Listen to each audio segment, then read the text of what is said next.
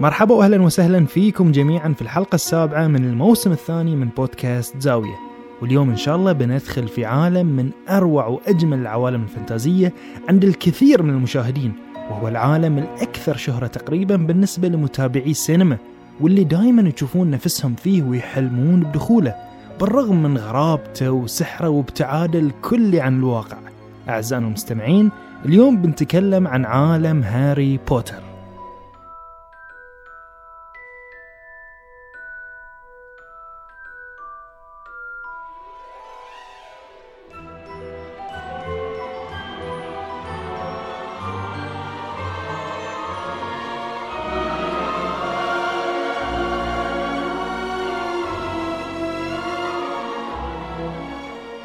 يعرف مدى تأثير هالعالم سواء على الصعيد الأدبي أو التجاري.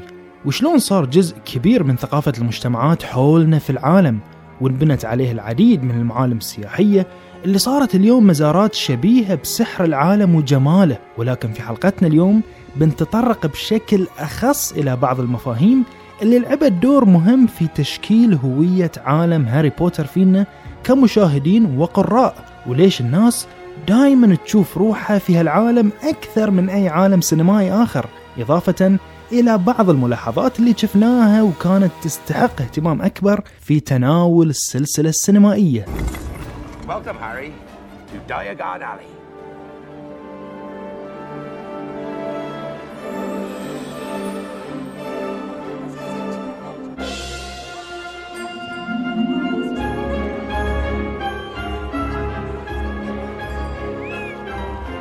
من أبرز المفاهيم اللي تجلت في هالعالم مفهوم الهروب من الواقع أو بتعبير الأدباء escapism هالمفهوم يتضح بصورة كبيرة في تكوين العالم السحري لهاري بوتر.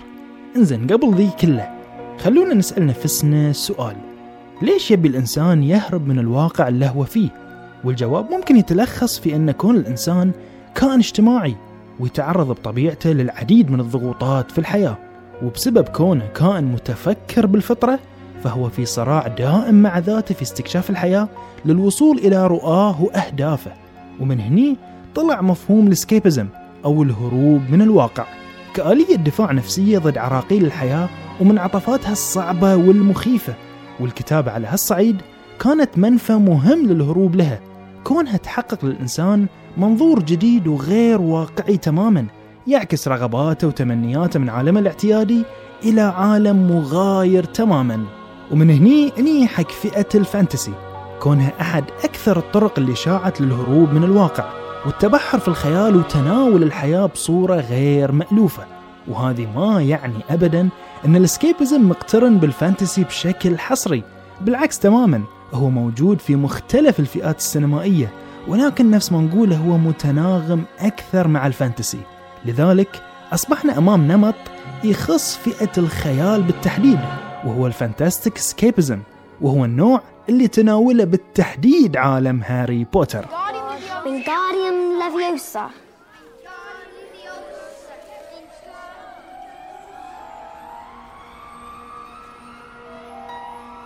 اللي يميز هالعالم إنه فريد ومميز جدا من جهة كونه يتبنى ال fantasy المعاصر وعلى الصعيد السينمائي قدر يكون فئة سينمائية خاصة فيه بحيث إنه جمع عدة عناصر قصصية وقدر إنه يزاوجها بطريقة رائعة جدا. وعشان نشوف هالكلام النظري شلون تطبق على أرض الواقع خلونا ناخذ مثال حقيقي اللي هو جي كي رولينج كاتبة الروايات ونشوف شلون انعكس مفهوم الهروب من الواقع عليها. جي كي رولينج ألفت هالعالم كطريق للهروب من واقعها البائس والانتكاسة العاطفية اللي مرت فيها علاوة على مرحلة الاكتئاب اللي أثرت على حياتها بشكل مخيف. رولينج كانت محاصرة في واقعها وكانت تشوف الكتابة متنفس لها وعبر ابتكارها لعالم هاري بوتر ومخلوقاته عاملت شخصية هاري بنفس ما عاملت نفسها. لذلك نلاحظ التجلي الصارخ لفكرة الهروب من الواقع حتى على شخصية هاري نفسه بحيث إنه يخرج من عالم البشر ويتجه لعالم السحرة. ليش؟ كمهرب من الواقع البائس اللي هو فيه. لذلك وايد ناس يقولون إن رولينج كانت تتعاطى مع هالشخصية بنفس تعاطيها مع نفسها.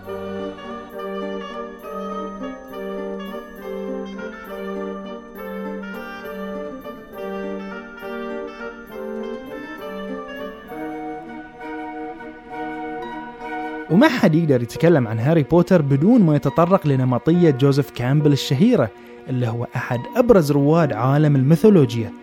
جوزيف كامبل درس واستقصى العديد من قصص الأساطير والحضارات فيما يتعلق برحلة البطل ولخصها في كتابه المشهور اللي هو البطل ذو الألف وجه. ويقول أن قصص الأساطير والحضارات تشترك أغلبها في سردية البناء القصصي فهي تبدأ أولا بالانفصال من العالم الاعتيادي اللي يعيشه البطل ويحصل فيها على نداء المغامرة ومن ثم يلاقي البطل فيها الموجه أو مرشد المهمة اللي يساعده في دخول العالم الآخر المختلف كليا عن العالم الأصلي. وهني تبتدي المرحلة الثانية وهي المغامرة نفسها بشخوصها المتعددة من أصدقاء وأعداء. وبعدها يواجه البطل مجموعة من الصراعات الذاتية والخارجية ذاتية مع نفسه وخارجية مع من هم حوله من الشخصيات لحد ما يمر بمرحلة اكتشافه لنفسه الحقيقية عشان يواجه شخصية الشر الأولى وبعدين ينتصر. ومن ثم يرجع لنقطة البداية بشخصية جديدة كليا ويكون بصورة سيد العالم وشخصية العالم الأولى. وللاستزادة تقدرون تطلعون على بعد أعمق لهذه السرديات في كتابه اللي ذكرناه اللي هو البطل ذو الألف وجه. ولو ركزنا على السردية السابقة بنشوف أن عدد كبير من الأفلام يستند عليها. مثل باتمان وروكي وحتى سلسلة الميتريكس.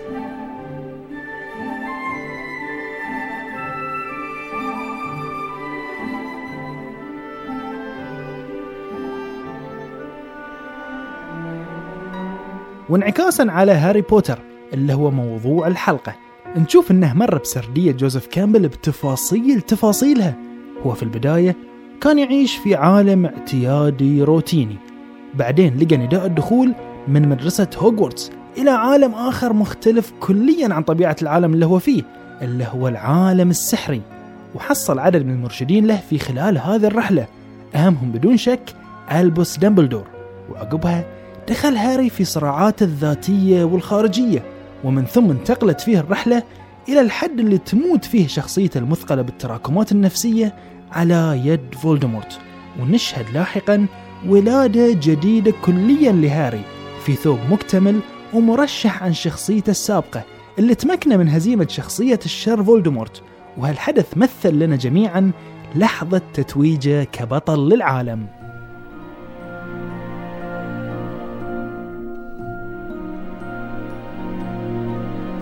من أهم العناصر اللي ارتكزت عليها رولينج في كتابة القصة سرد القصة من جهة ذاتية. بحيث تخلينا نشوف العالم السحري كله من منظور هاري اللي هو أساسا غريب على العالم. لذلك دائما تتملكنا مشاعر الدهشة والإعجاب بنفس ما تتمثل على هاري نفسه. علاوة على ذلك قدرتها الرائعة على خلق الألغاز والغموض في الأجزاء وتحديدا الأجزاء الثلاثة الأولى. انتهاء بمفاجأة غير متوقعة في نهاية قصة كل جزء. وهذه جميعها عوامل لعبت دور مهم في تشكيل هوية كل جزء. ولكن شلون كانت رواية القصة على الصعيد السينمائي؟ هل بنفس الطابع الأدبي؟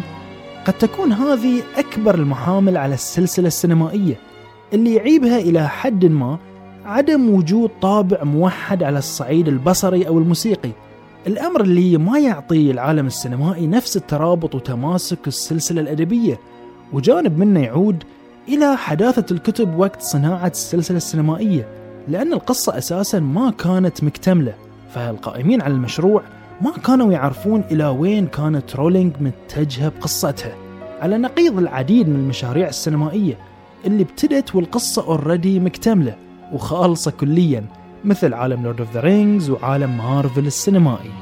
ابتدى العمل على مشروع هاري بوتر من خلال الاستعانة بالمخرج كريس كولومبوس اللي منح قراء الرواية أفضل تأسيس في أول فيلمين. من خلال الوفاء التام للرواية وإبراز بعض السمات فيها مثل الغموض والألغاز وبعض المبادئ مثل الصداقة والشجاعة والتباين ما بين الخير والشر. علاوة على ذلك الوحدة البصرية ما بين الجزء الأول والثاني. ومو بس الفيلمين اللي كانوا يتسمون بالوحدة بل حتى الثيمات الموسيقية اللي هي ثيمات الموسيقار جون ويليامز. كانت كذلك في الجزئين نفسها. بحيث شفنا تأسيس الموسيقي العالم في الجزء الأول ومن ثم إضافاته الجميلة جدا في الجزء الثاني.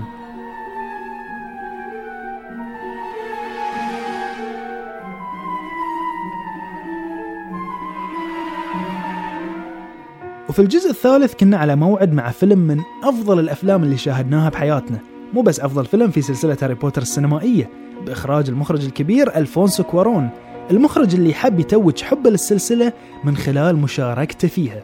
وكل شخص شاف الجزء الثالث بيلاحظ نقطة نادرة الوجود في الأفلام المقتبسة عن روايات وهي أن الفيلم كان مطابق تقريبا للرواية من حيث المستوى والأحداث. وهذه راجع بتعبير كوارون حق هيكل الرواية اللي كان هيكل سينمائي تماما حسب رؤيته. كوارون في هالجزء ما استحدث أسلوب جديد للأفلام وإنما مشى على نفس التراث التأسيسي اللي شيده كولومبوس وبنى عليه نظرته ورؤيته الخاصة فيما يتعلق مثلا بالتدرج اللوني للفيلم اللي صار أغمج شوي علاوة على إضفاء العديد من اللمسات الساحرة في المشاهد والتصوير إضافة إلى الاستناد على ثيم الزمن اللي هو أساسا مرتبط ب twist الفيلم ومفاجأته الأخيرة واللي كمل هالإبداع هو الموسيقار جون ويليامز بالهوية الموسيقية اللي أعطت المشاهد شاعرية خاصة ما عشناها بأي جزء آخر.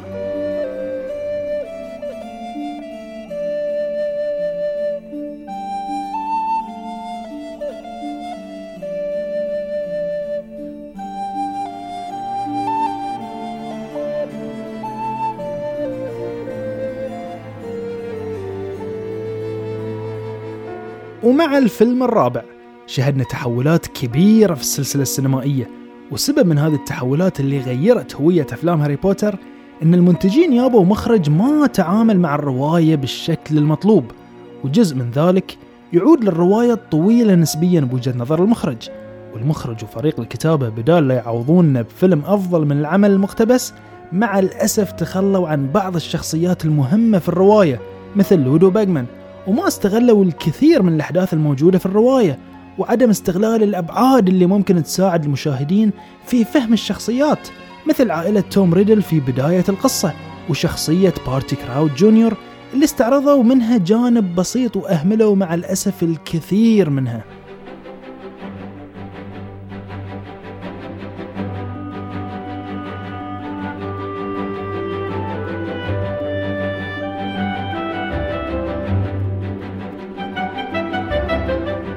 وفي الجزء الخامس يانا المخرج ديفيد ييتس اللي أخرج بقية الأفلام. ديفيد ييتس وفريق الكتابة أعادوا الكثير من الأمور اللي كنا فاقدينها في الجزء الرابع مثل المشاهد السحرية والألغاز وشغف لاكتشاف الشخصيات.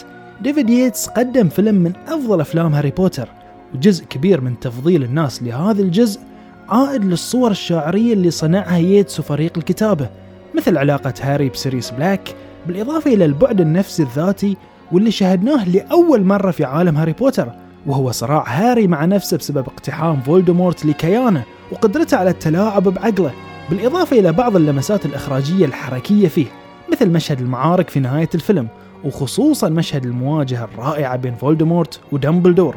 هذه كلها أطر استغلها ديفيد ييتس والكتاب وصنعوا لنا فيلم تفوق على روايته المليئة بالحشو والحوارات المبتذلة وهو حتما من أهم الأفلام اللي تفوقت على رواياتها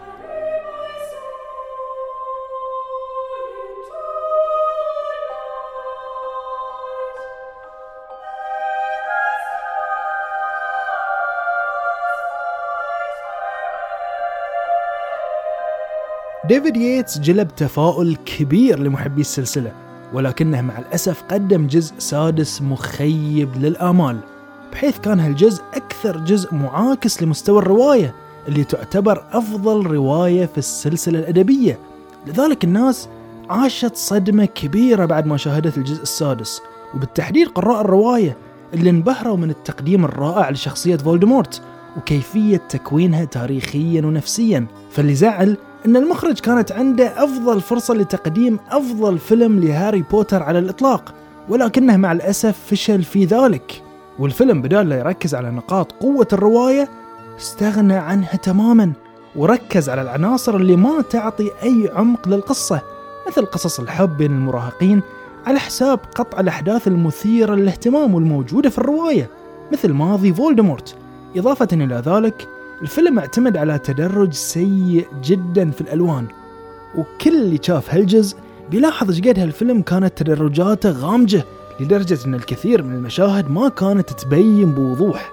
صح الأحداث كانت ماشية في اتجاه السوداوية والجانب المظلم من القصة ولكن هذه مو مبرر لتقديم الفيلم بهذا التدرج السيء.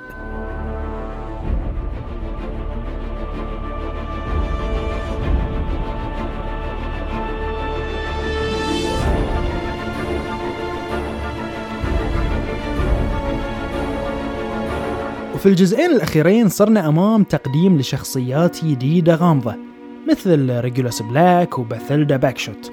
علاوة على كون الفيلم السابع كان أول فيلم تدور أحداثه خارج قلعة هوغورتس وهذه أكبر تحدي واجه فريق العمل. لأن الصورة الذهنية اللي عند الناس عن هاري بوتر أنه مستحيل هالقصة تنفصل عن قلعة هوغورتس ولكن مع ذلك الفيلم كان رائع جدا. وما يستحق النقد القاسي الموجه إليه. بالعكس كان متوازن في تقديم عناصر قصته. قدم صراعات ذاتية وصراعات ثنائية وبنفس الوقت مهد بشكل متميز للفصل الأخير من القصة. وبنفس التميز مشى الفيلم الأخير اللي كان رتمه عالي وثابت من بداية المشهد الأول إلى حد النهاية ومشهد القطار التوديعي. هذه كلها كانت عوامل مهمة خلت المشاهدين ما يحسون بفترته الطويلة نسبيا. لذلك نشوف أغلب الآراء حوله تقول بأن الفيلم بالرغم من تفاصيله الكثيرة إلا أنه كان سريع وممتع جدا. وهالشيء اللي يخليه أفضل ختام بصري ممكن نشوفه للقصة وخصوصا في بعض الأمور اللي تفوق فيها الفيلم بصراحة على الرواية مثل معركة هوغورتس الأخيرة والفلاش باك الرائع اللي انعرض علينا عن سيفرس سنيب. وقصته الحزينة جدا اللي كانت مخفية علينا طوال الأجزاء.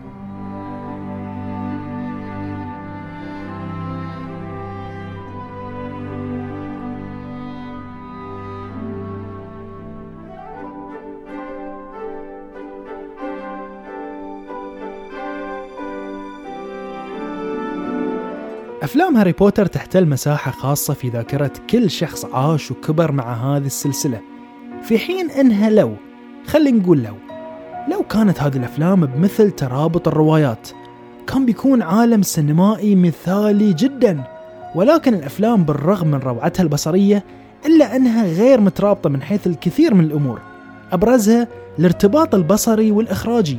وهذه نفس ما قلنا في بداية الحلقة عائد إلى الكثير من الاعتبارات. منها أن الكتب كانت حديثة على العالم السينمائي بالإضافة إلى عدم وجود مشروع على امتداد واحد أو نفس ما نقول طويل الأمد بحيث أن كل جزء كان مشروع منفصل عن الآخر. وهذه مرة ثانية ما يعني أنها السلسلة سيئة أو حتى ضعيفة بالعكس الكثير من الناس لازم تعيد هذه السلسلة وتشوفها بين الحين والآخر. لذلك الحلقة كانت تتناول بعض من جوانب هالعالم السحري الضخم جدا. لذلك حاولنا في هالحلقة بالتحديد نسلط الضوء على الأسس الأدبية والسيكولوجية في بناء العالم وتناول الجانب السينمائي منه من حيث رواية القصة على المشاهدين وأبرز الملامح بين العالمين السينمائي والأدبي. وقبل الختام عندنا شوية توصيات. أولها طبعا زيارة العالم السحري لهاري بوتر في أورلاندو واليابان. حزتها بتستشعرون إنكم في قلب الروايات والأفلام. هالمكان الساحر اللي إذا زرتوه بتحسون ودكم تعيشون فيه للأبد وما تطلعون منه أبدا. وغير هالعالمين عندنا أيضا الروايات المرسومة بواسطة الرسام البريطاني جيم كي. هذه الروايات بتعطيكم انطباع جميل جدا عن العالم السحري لهاري بوتر.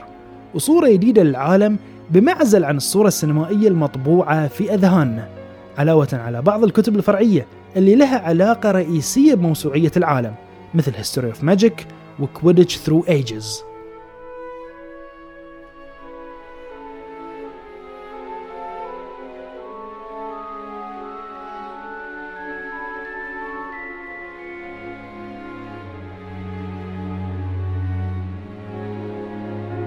وفي النهاية شكرا على وقتكم وشكرا على اهتمامكم. هالحلقة كانت موجهة لكل عشاق العالم السحري لهاري بوتر. وفي النهاية كالعادة إذا عجبتكم الحلقة لا تنسون تقيمونها على حسابنا في إنستغرام @زاوية dot podcast وتشاركونها كل أصدقائكم المحبين لعالم هاري بوتر. على أمل لقائكم إن شاء الله في الحلقة القادمة. تحية خاصة ختامية للجميع. Mischief managed.